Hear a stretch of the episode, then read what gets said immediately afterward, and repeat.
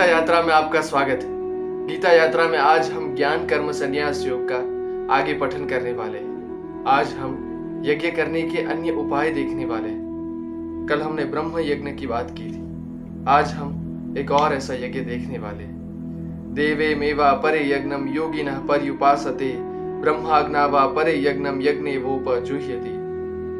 अन्य योगीजन देवताओं की पूजा और सेवा रूप यज्ञ सदा ही करते रहते हैं, उसका सम्यक रूप से अनुष्ठान करते रहते हैं तथा अन्य योगीजन परब्रह्म परमात्मा रूपी अग्नि में अभेद दर्शन रूप अपनी आत्मा का यज्ञ करते रहते हैं, अर्थात वह परमात्मा में और आत्मा में अभेद अर्थात कोई भी भेद नहीं मानते।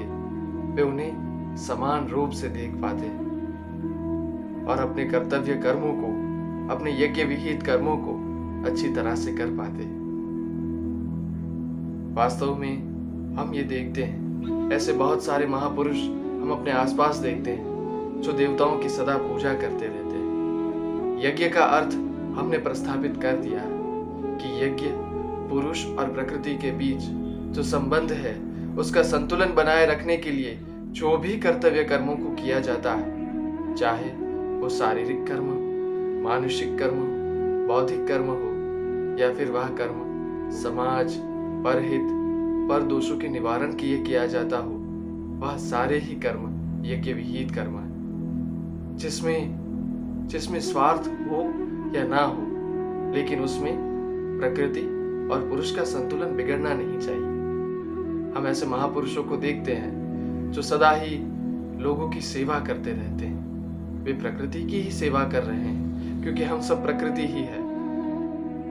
वे जीव दया के रूप में प्राणियों की, मूक पशुओं की सेवा करते रहते हैं, पक्षियों की सेवा करते रहते हैं। वे वनस्पति, पर्यावरण, नदी, पर्वत आदि की रक्षा करने का प्रयत्न करते हैं, उनके संरक्षण के उपाय खोजते रहते हैं तथा मूक बधिर जैसे दिव्यांग मनुष्यों की भी सेवा करते हैं। वे निसहाय और वृद्ध माता पिताओं की सेवा करते हैं।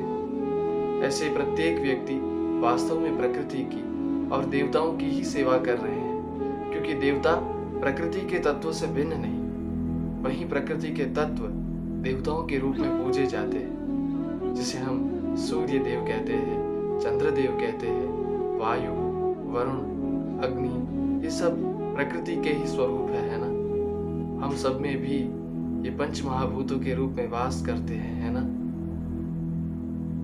ऐसी सेवा के रूप में वे यज्ञ विहित कर्तव्य कर्मों को सरलता से कर पाते तथा अन्य योगी तो परमात्मा का अपनी आत्मा में ही अभेद दर्शन करते हैं, अर्थात अपनी आत्मा और परमात्मा में कोई भेद नहीं मानते।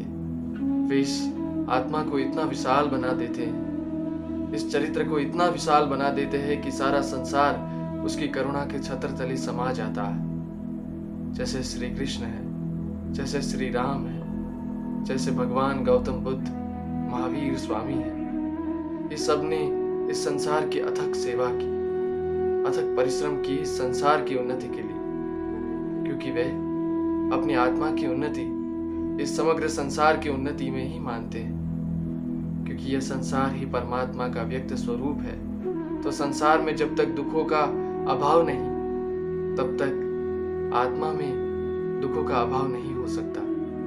इस जगत में जब तक पीड़ाओं का अभाव नहीं, तब तक प्रत्येक व्यक्ति पीड़ाओं से मुक्त नहीं हो सकता। इसीलिए वे अपनी आत्मा में ही परमात्मा का दर्शन करते हैं। परमात्मा जैसे स्वभाव उनकी आत्मा का स्वभाव बन जाता है। ऐसे प्रत्येक व्यक्ति को जगत ईश्वर या ईश्वर के अवतार के रूप में पूजता है, क्या ये सत्य नहीं? हम सब मिलकर अपने आत्मा स्वरूप में परमात्मा स्वरूप का दर्शन कर पाए, गीता यात्रा से हम ये सीख पाए, यही मेरी परमात्मा श्री कृष्ण से प्रार्थना है। कृष्णम वंदे जगतगुरु।